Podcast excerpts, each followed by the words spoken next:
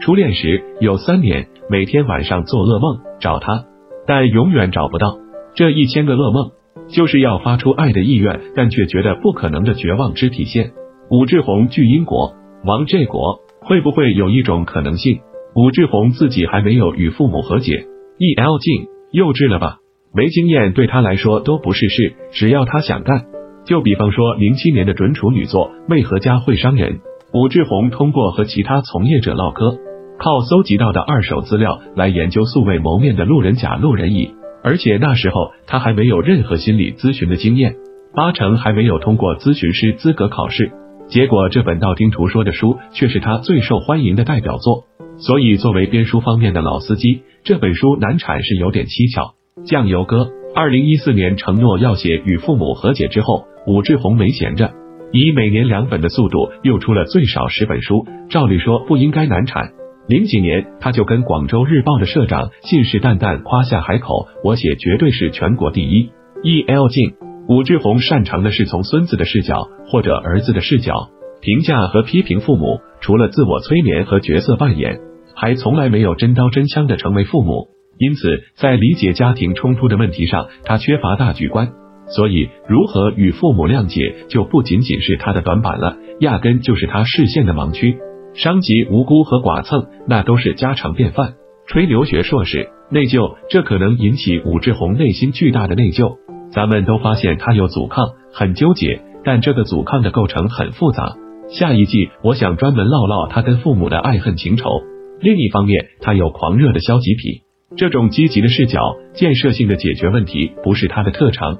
王这国也没准看到咱们讨论，武志红急眼了，不甘心落在咱后面，提前把书给出了呢。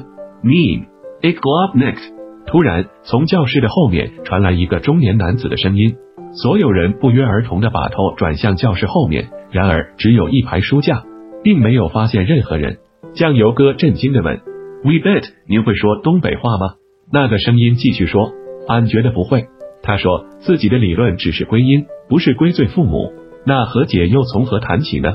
只有坐实了父母有错的情况下，才存在和解的问题。不管他的出发点是啥，武志红的书给读者造成的后果是，很多人的的确确会归罪于父母，这一点是已经实锤了。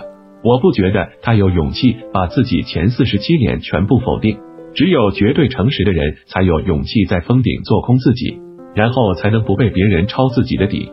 虽然在思想上他一直跟自己瞎较劲，但要在行动上投入到自身的否定，是他一生都要克服的难题。很多人敢看空自己，但不敢做空自己。这国你坐下，我还没说完。我不想认识你们任何人。那个诡异的声音继续说，而且当他把原因甩锅给父母时，相当于把解决问题的难度加大了。想薅自己的头发，把自己提起来，没有困难制造困难也要上。这不是自己 S M 自己吗？而他的粉丝万万没有想到，一种理论就这样轻轻松松的从他们身上偷走一些非常宝贵的东西——信任、自由，而且他们还乐呵呵的付钱给贩卖他们的人，庆祝自己失去自由。但这恰恰反映了自由沉重的一面。自由从来不是抽烟、喝酒、打豆豆那么简单，自由跟责任一定是同时降临。买了武志红的理论，就是买了逃避自由的护照。从此过上了免责自由的生活，是书架上一本书发出的声音，一开一合继续唠叨。武志红大言不惭说：“受过我的启发，这让我在同行面前颜面扫地，老子很不爽，问题很严重。另外，这家伙写的书够我再活十次才可能完成，太不低碳了，而且怨恨也增加了地球的伤。另外，他一定没有读过我对弗洛伊德梦的语言和心灵语言的批判。当然，这也不能全怪他。”毕竟连我的老师都看不懂我。等你们唠到关于逻辑和语言的时候，喊我一声。想必你们这些文艺青年都应该知道我。他的为何家会伤人和巨英国里面的基本假设和前提都是扯淡，论证过程也惨不忍睹。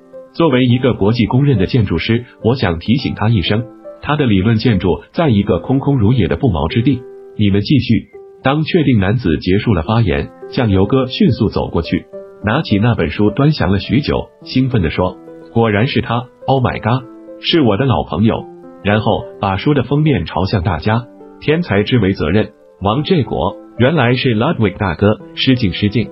数据哥，这是不是有点太狠了？降维打击吗？你，维特根斯坦突然从书里探头出来，用非常犀利的眼光看着窗外。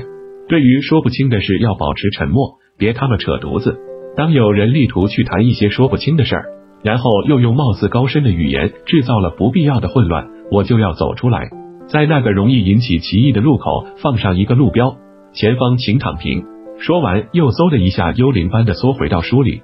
吹牛学硕士说得好，咱们心灵鉴读师的职责就是在那些容易引起歧义和混乱的路口放上一个路标。